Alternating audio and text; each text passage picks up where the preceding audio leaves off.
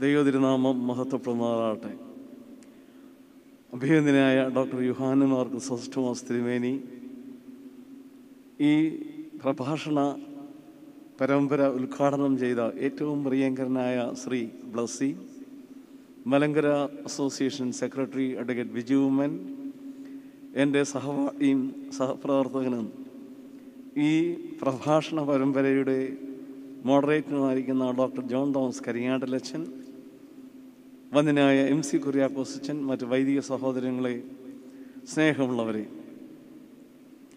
എനിക്ക് തോന്നുന്നു സാക്ഷ്യത്തെക്കാൾ വലിയ പ്രഭാഷണം ഇല്ല എന്നുള്ളത്.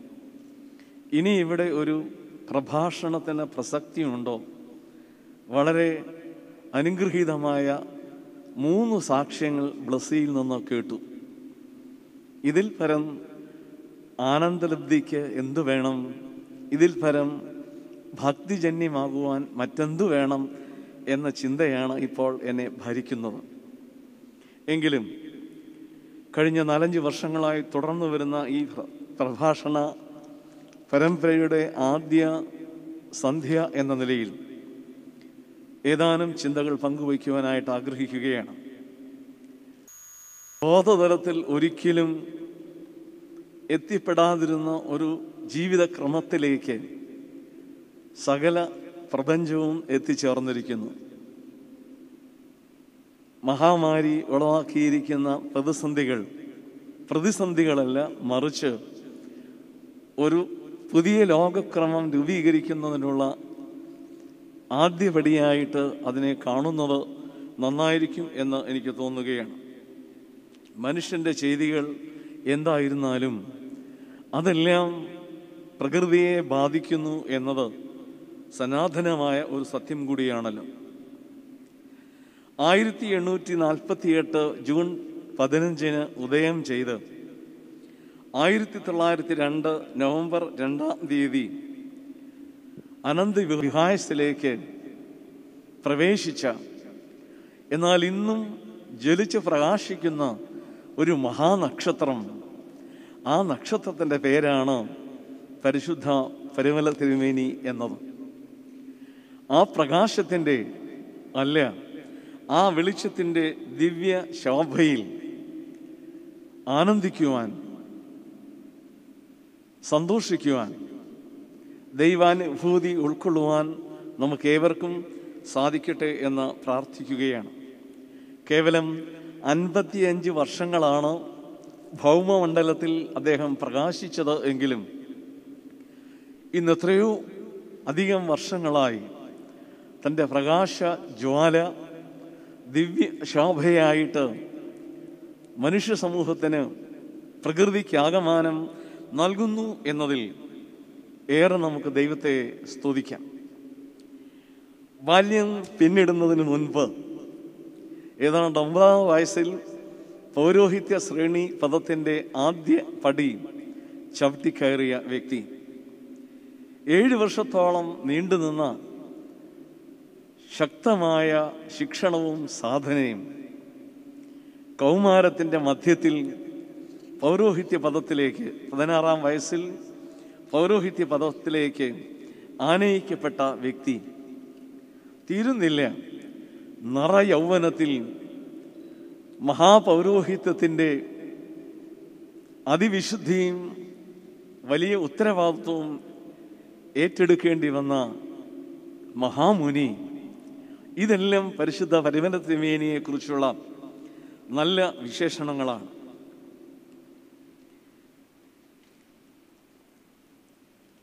പരിശുദ്ധ പരിമല തിരുമേനിയുടെ ഈ വിശുദ്ധ ശോഭയാണ് യഥാർത്ഥത്തിൽ അദ്ദേഹത്തെ കാലങ്ങൾക്കും സമയങ്ങൾക്കും അതീതമായി അല്ലെങ്കിൽ സകല ചക്രവാങ്ങൾക്കും അതീതമായി സജീവമായി നിലനിർത്തുന്നത് എന്നാണ് എനിക്ക് തോന്നുന്നത്.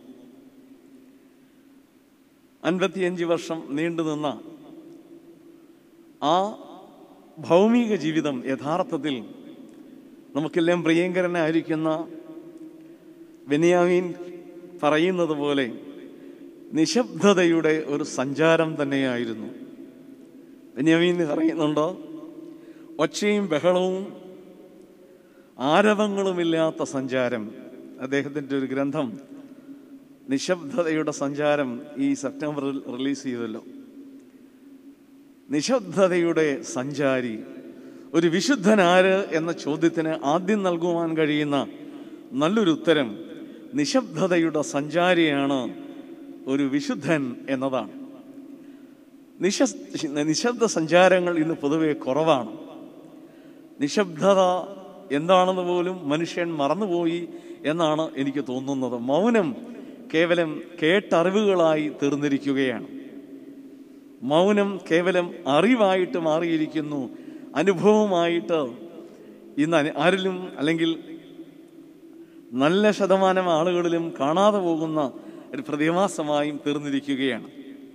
എവിടെയും ആക്രോശങ്ങളും അട്ടഹാസങ്ങളും കൊട്ടും കുരവിയും തുടങ്ങിയും ശബ്ദമുഖിരതായ ഒരു അന്തരീക്ഷത്തിൽ ജീവിക്കുകയാണ് നമ്മളൊക്കെ. അത് സാമൂഹിക മാധ്യമങ്ങളാണെങ്കിലും ദൃശ്യമാധ്യമങ്ങളാണെങ്കിലും അച്ചടി മാധ്യമങ്ങളാണെങ്കിലും അവിടെ എല്ലാം കാണുന്നത് ഇത്തരത്തിലുള്ള ആക്രോശങ്ങളും അട്ടഹാസങ്ങളും അസത്യത്തെ സത്യവൽക്കരിക്കുന്ന പ്രക്രിയ കൂടിയാണ്. ആധുനിക ചിന്തകന്മാർ ഫാസ്റ്റ് ട്രൂത്ത് എന്ന് വിളിക്കുന്ന പ്രതിഭാസമാണ് എങ്ങും കാണുവാൻ കഴിയുന്നത്. അസത്യത്തെ സത്യവൽക്കരിച്ചുകൊണ്ട് അതിലേക്ക് സമൂഹ മനസാക്ഷിയെ കൊണ്ടുപോകുവാനായിട്ട് ഏറെ ശ്രമിക്കുന്ന ഒരു കാലയളവ്. ഇവിടെയാണ് പ്രളയവും ഈ മഹാമാരിയുമൊക്കെ പ്രസക്തമായി വരുന്നു എന്ന് എനിക്ക് തോന്നുന്നത്. ഗീതാ സന്ദേശം സംഭവാമി യുഗേ യുഗേ. ഭഗവാൻ കൃഷ്ണന്റെ ഈ പ്രസ്താവന ധർമ്മം ഇല്ലാതെ പോകുന്ന നേരത്തോ അധർമ്മം പെരുകുമ്പോൾ ധർമ്മത്തിന്റെ പുനഃസ്ഥാപനത്തിനായി ദൈവത്തിന്റെ ശക്തമായ ഇടപെടലുകൾ ഉണ്ടാകുന്നു എന്നതിന്റെ പ്രസ്താവനയാണ്. എനിക്ക് തോന്നുന്നത് ഈ മഹാമാരിയും അല്ലെങ്കിൽ പ്രളയവുമൊക്കെ പ്രകൃതിയിൽ നടമാടുന്ന ഇത്തരം പ്രവർത്തനങ്ങളുമൊക്കെ ഒരു പക്ഷേ ധർമ്മത്തിന്റെ പുനഃസ്ഥാപനത്തിന് വേണ്ടി ക്രമീകരിക്കപ്പെട്ടിരിക്കുന്ന ചില പദ്ധതികളാണോ എന്നുള്ളതാണ്. ഈ ഒരു പശ്ചാത്തലത്തിലാണ് വിശുദ്ധി എന്താണ് വിശുദ്ധൻ ആരാണ് എന്നുള്ള ചിന്തകൾക്കൊക്കെ സാങ്കത്യമുള്ളത് എന്നാണ് എനിക്ക് തോന്നുന്നത്. ബുദ്ധമത ചിന്തയിൽ യോ ധർമ്മം പശ്യതി സ ബുദ്ധം പശ്യതി എന്ന ഒരു പ്രയോഗം കാണുന്നുണ്ട്. യോ ധർമ്മം പശ്യതി ധർമ്മത്തെ കാണുന്നവൻ സ ബുദ്ധം പശ്യതി ബുദ്ധനെയും കാണുന്നു എന്നാണ്. അതിനല്പം വേരിയേഷൻസ് കൊടുക്കുകയാണെങ്കിൽ ധർമ്മം കേൾക്കുന്നവൻ ബുദ്ധനെ കേൾക്കുന്നു ധർമ്മം പാലിക്കുന്നവൻ ബുദ്ധനാകുന്നു എന്ന് പറയുവാനായിട്ട് സാധിക്കും. ഈ ധർമ്മവും ബൗദ്ധികതയും ബുദ്ധം ബുദ്ധൻ ദ എൻലൈറ്റൻഡ് വൺ. ഇത് പ്രാധാന്യം അർഹിക്കുന്ന ഒരു കാര്യമാണ്. ധർമ്മമാണ് യഥാർത്ഥത്തിൽ വിശുദ്ധിയിലേക്ക് മനുഷ്യനെ കൊണ്ടുവരേണ്ട ഒരു വലിയ ചിന്ത എന്നുള്ളത്.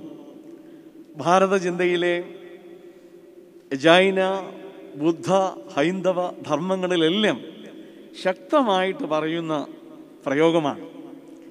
ധർമ്മം എന്ന പദത്തിന് വ്യത്യസ്ത അർത്ഥതലങ്ങളാണ് ഭാരതത്തിന്റെ ഈ സാംസ്കാരിക അല്ലെങ്കിൽ തത്- തത്വശാസ്ത്രപരമായ ചരിത്രം പരിശോധിച്ചാൽ ഈ ഓരോ ട്രഡീഷനിലും കാണുന്നത് എന്നുള്ളത് സത്യമാണ്.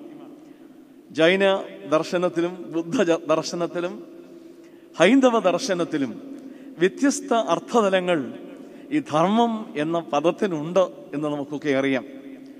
ധർ എന്നൊരു ധാതുവിൽ നിന്ന് ഉണ്ടായിരിക്കുന്നു. That which exist without any external support പരസഹായം കൂടാതെ നിൽക്കാൻ സാധിക്കുന്നതാണ് ധർമ്മം.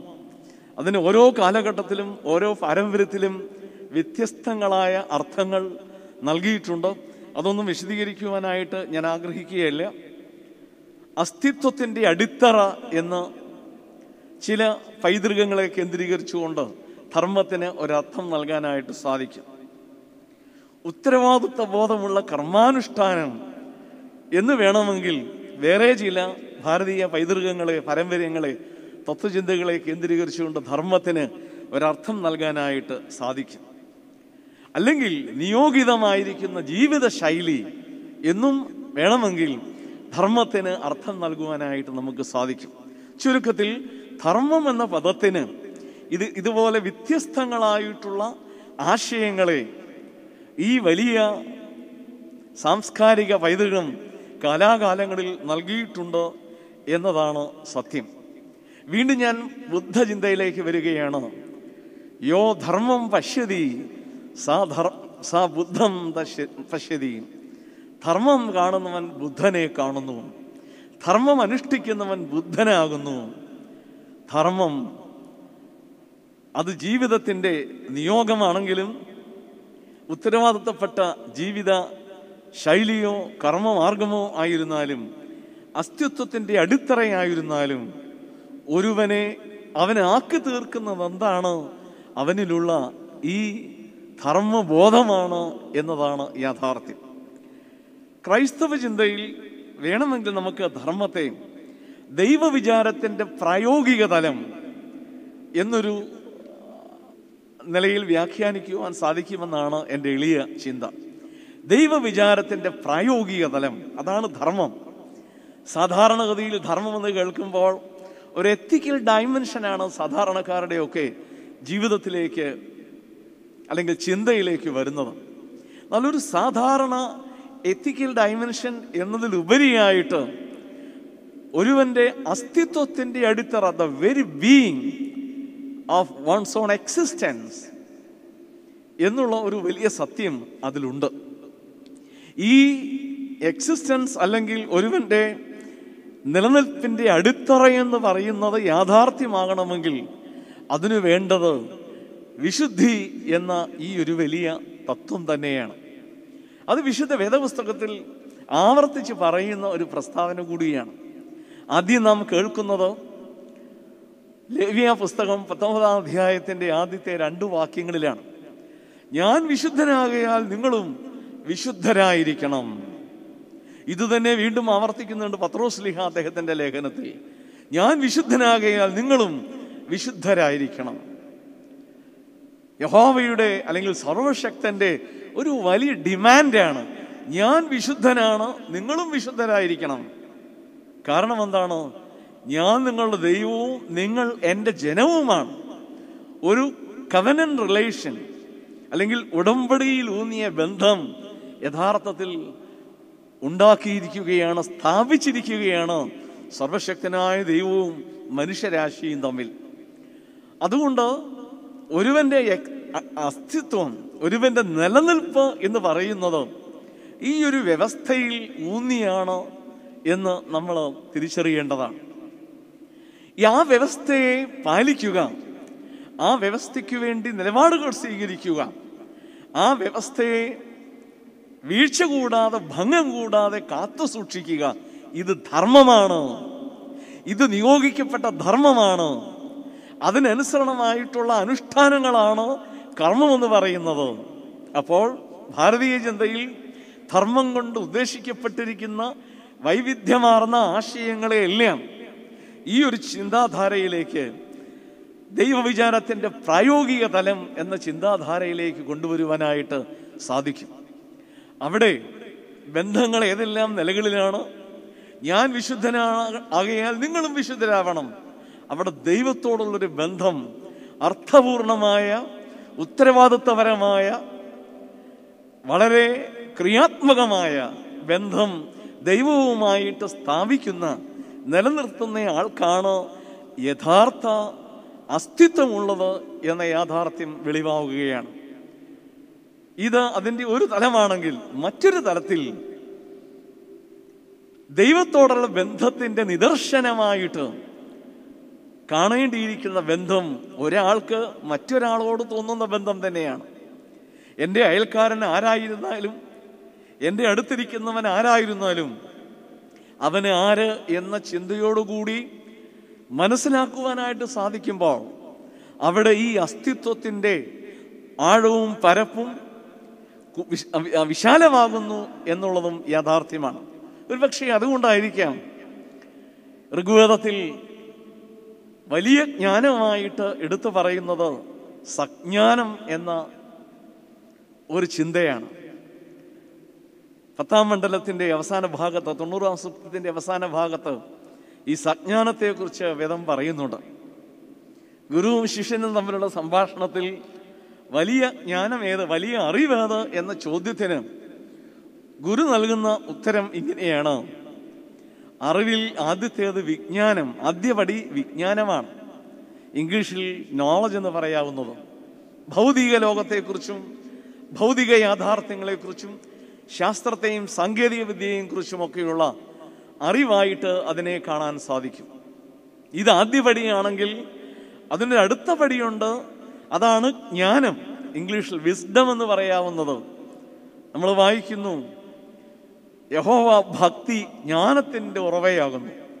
അതുകൊണ്ട് ഈ ജ്ഞാനം എന്ന് പറയുന്നത് ദൈവത്തോടോ അല്ലെങ്കിൽ ദൈവികമായോ ഉള്ള സംഗതികളെക്കുറിച്ചുള്ള അറിവും അല്ലെങ്കിൽ അതിഭൗതികമായിട്ടുള്ള metaphysical our own understanding about the metaphysical reality ഇതെല്ലാം ഈ ജ്ഞാനം ഇൻഡ്യൂട്ടറി നോളജ് ഇതെല്ലാം ഈ വിസ്ഡം അല്ലെങ്കിൽ ജ്ഞാനം എന്ന തലത്തിൽ കാണാൻ സാധിക്കുന്നതാണ്.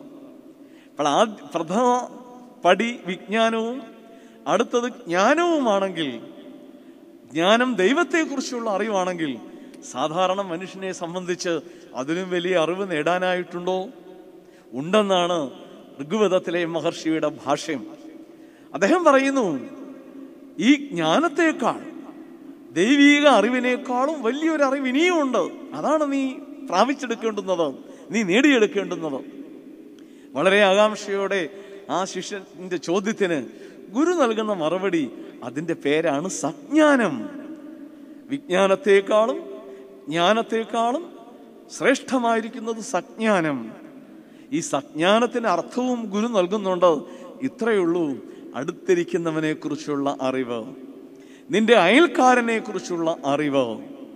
അതാണ് ലോകത്തിലെ ഏറ്റവും വലിയ സകല അറിവുകളിലും വലിയ അറിവ്. അടുത്തിരിക്കുന്നവനെ കുറിച്ചുള്ള അറിവാണ് ഇന്നത്തെ ലോകത്തിന്റെ യഥാർത്ഥ അറിവ് ഈ മൂന്ന് കാറ്റഗറിയിൽ എവിടെ നിൽക്കുന്നു എന്ന് നമ്മളൊന്ന് ശാന്തമായി ചിന്തിക്കേണ്ടതാണ്.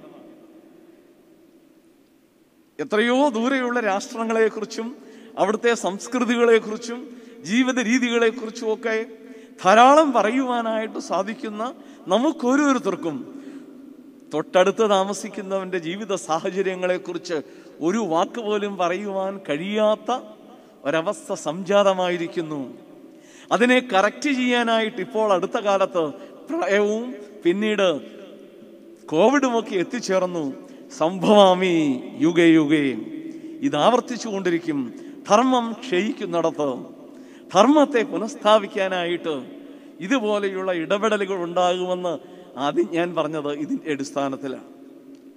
എന്നാൽ മനുഷ്യന്റെ അസ്തിത്വത്തിന്റെ കേന്ദ്രം അവന്റെ ധർമ്മമാകുന്നെങ്കിൽ അല്ലെങ്കിൽ വേദപുസ്തകത്തിന്റെ ഭാഷയിൽ വിശുദ്ധിയാകുന്നുവെങ്കിൽ ഞാൻ വിശുദ്ധനാകയാൽ നിങ്ങളും വിശുദ്ധരാകണം. അപ്പോൾ ഒരുവന്റെ അസ്തിത്വവും നിലനിൽപ്പും അവന്റെ ഉത്തരവാദിത്വവും വിശുദ്ധിയിൽ കേന്ദ്രീകൃത കേന്ദ്രീകൃതമാണ് ആണെങ്കിൽ ആ വിശുദ്ധിയുടെ ആദ്യ തലം ദൈവവുമായിട്ടുള്ള നല്ല ബന്ധം. രണ്ടാമത്തേത് ഒരു മനുഷ്യ ഒരു വ്യക്തിയും അവന്റെ അയൽക്കാരനുമായിട്ടുള്ള നല്ല ബന്ധം. അതാണ് ഞാൻ പറയാൻ ആഗ്രഹിച്ച ഈ സജ്ഞാനം എന്ന ചിന്ത കൊണ്ട് ലക്ഷ്യമിട്ടത്. ഇതുപോലെ തന്നെ വിശുദ്ധിയുടെ വേർ സിറണായിട്ട് കാണേണ്ടതാണ് പ്രപഞ്ചത്തോടുള്ള പ്രകൃതിയോടുള്ള മനുഷ്യന്റെ ഉത്തരവാദിത്വം. പ്രകൃതിയെ സ്നേഹിക്കുവാനായിട്ട് കാരണം എന്താണ്? ഈ കാണുന്നതെല്ലാം സർവശക്തന്റെ മഹാസൗന്ദര്യത്തിന്റെ പ്രതിഫ പ്രതിഫലനം എന്നല്ലേ വ്യാഖ്യാനിക്കുവാൻ കഴിയുകയുള്ളൂ?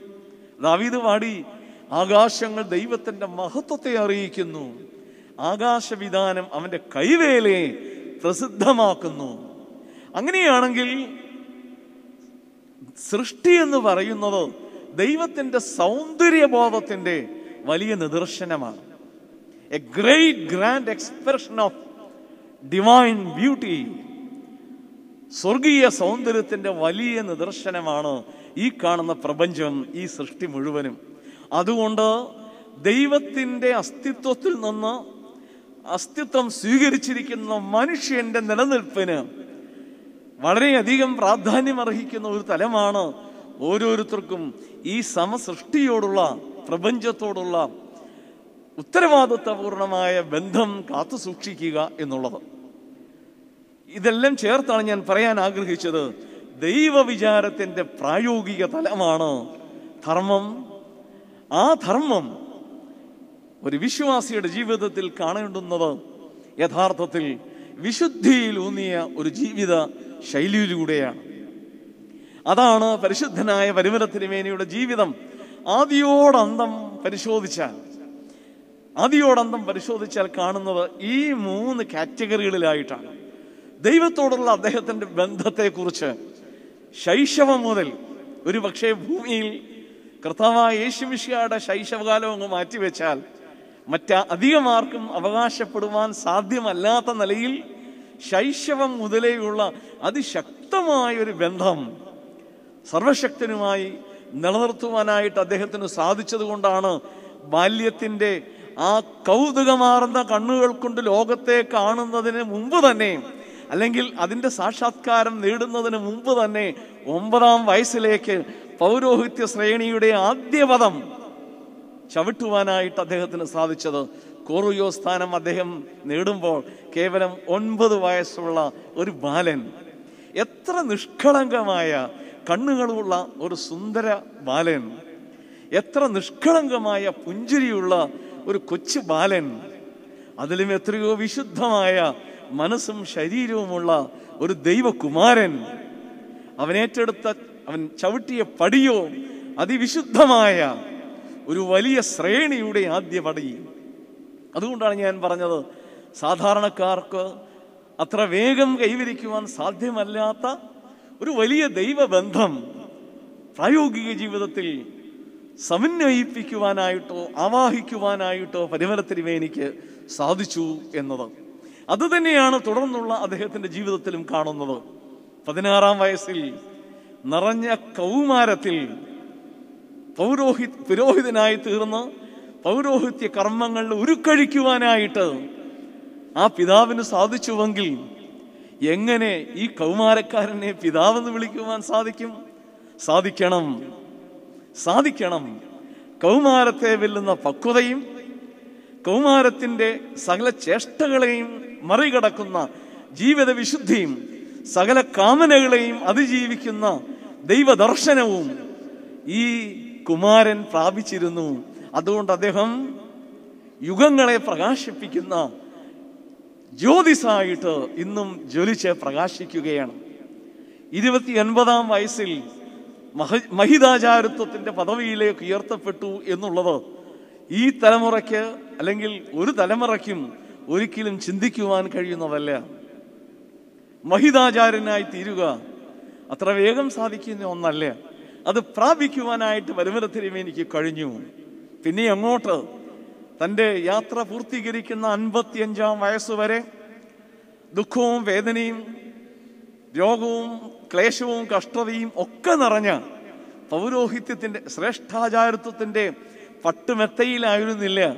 മറിച്ച് ഭീഷ്മാചാര്യർ കിടന്നതിനേക്കാൾ ശക്തമായ ശരശൈലിയിലായിരുന്നു അദ്ദേഹത്തിന്റെ പിന്നീടുള്ള കാലങ്ങളെല്ലാം അത് ചരിത്രത്തെ പ്രത്യേകിച്ച് നമ്മളൊന്ന് ഒരു വ്യത്യസ്ത കണ്ണുകൾ കൊണ്ട് പഠിക്കുകയാണ് വായിക്കുകയാണെങ്കിൽ ഇന്ന് ഉദ്ഘോഷിക്കുന്ന നമുക്കൊക്കെ അറിയാം പരിമല തിരുമേനി അനുഭവിച്ച വേദനകളും നിന്നയും പരിഹാസവും ഒക്കെ എത്ര വലുതായിരുന്നു എന്നുള്ളത്. ഞാൻ അവിടേക്ക് പോകുന്നില്ല. പക്ഷേ ഇതെല്ലാം വെളിവാക്കുന്നത് ദൈവത്തോടുള്ള അദ്ദേഹത്തിന്റെ ബന്ധം തന്റെ അസ്തിത്വത്തിന്റെ പ്രതലം തന്റെ അസ്തിത്വത്തിന്റെ കേന്ദ്രം ദൈവമാണെന്നുള്ള തിരിച്ചറിവ്. ഞാൻ വിശുദ്ധനാകയാൽ നീയും വിശുദ്ധനാകണം എന്നുള്ള സ്വരം അദ്ദേഹം നിമിഷം തോറും ദൈവസന്നിധിയിൽ നിന്ന് ശ്രവിച്ചിരുന്നു എന്ന് വ്യക്തമാക്കുകയാണ്. വീണ്ടും അദ്ദേഹത്തിന്റെ ജീവിതത്തെ പരിശോധിച്ചാൽ ഞാൻ നേരത്തെ പറഞ്ഞതുപോലെ അയൽക്കാരനെ കുറിച്ചുള്ള അറിവും കേവല അറിവിൽ നിന്ന് അത് പ്രായോഗിക സ്നേഹമായും ഒക്കെ തീർത്ത സജ്ഞാനിയായിരുന്നു അദ്ദേഹം. അദ്ദേഹം ഒരു ജ്ഞാനിയായിരുന്നു എന്ന് പറയുന്നതിനേക്കാൾ അദ്ദേഹം ഒരു പണ്ഡിതനായിരുന്നു എന്ന് പറയുന്നതിനേക്കാൾ പണ്ഡിത്തത്തിന് ഒട്ടും കുറവുണ്ടായിരുന്നില്ല. സുറിയാനി ഭാഷയിൽ അഗാധമായ ജ്ഞാനം ഉണ്ടായിരുന്നയാളാണ് കാനോനാകളിലും മറ്റ് ദൈവശാസ്ത്ര ചിന്തകളിലും ഒക്കെ അങ്ങേയറ്റം പാണ്ഡിത്യം ഉണ്ടായിരുന്നു എങ്കിൽ പോലും ഒരു ജ്ഞാനി എന്ന അദ്ദേഹത്തെ കാണുന്നതിനേക്കാൾ ഞാൻ ഏറെ ഇഷ്ടപ്പെടുന്നത് അദ്ദേഹം സജ്ഞാനിയായിരുന്നു. സജ്ഞാനിയായിരുന്നത് കൊണ്ടാണ് തന്റെ അടുത്തിരിക്കുന്നവനെ കാണാനും അടുത്തിരിക്കുന്നവന്റെ ആവശ്യം എന്താണെന്ന് തിരിച്ചറിയുവാനും അദ്ദേഹത്തിന് സാധ്യമായത്. അതുപോലെ തന്നെ അദ്ദേഹം വിശുദ്ധിയെ പ്രകൃതിയോടുള്ള ദൈവത്തിന്റെ സൃഷ്ടിയോടുള്ള ഉത്തരവാദിത്വത്തിൽ ഭംഗിയായി ബന്ധിപ്പിച്ച് ചേർത്ത് നിർത്തി ജീവിതത്തെ ആസ്വദിക്കുവാനും ആഘോഷിക്കുവാനും ശ്രമിച്ചു അതിൽ വിജയിച്ചു എന്നതിന്റെ അടയാളമാണ് മനുഷ്യർ കടന്നു വരാതിരുന്ന പരുമല ദ്വീപിൽ അദ്ദേഹം കാലുകുത്തി. ഇന്ന് അനേകായിരങ്ങളുടെ പാദസ്പർശമേക്കുവാൻ ഈ മണ്ണിനെ യോഗ്യമാക്കി തീർത്തത്. ഈ മണ്ണിനോടുള്ള അദ്ദേഹത്തിന്റെ ആദരവ് ദൈവത്തിന്റെ സൃഷ്ടിയോടുള്ള അദ്ദേഹത്തിന്റെ പ്രതിബദ്ധതയായിരുന്നു എന്ന് നിസംശയം പറയുവാനായിട്ട് സാധിക്കും.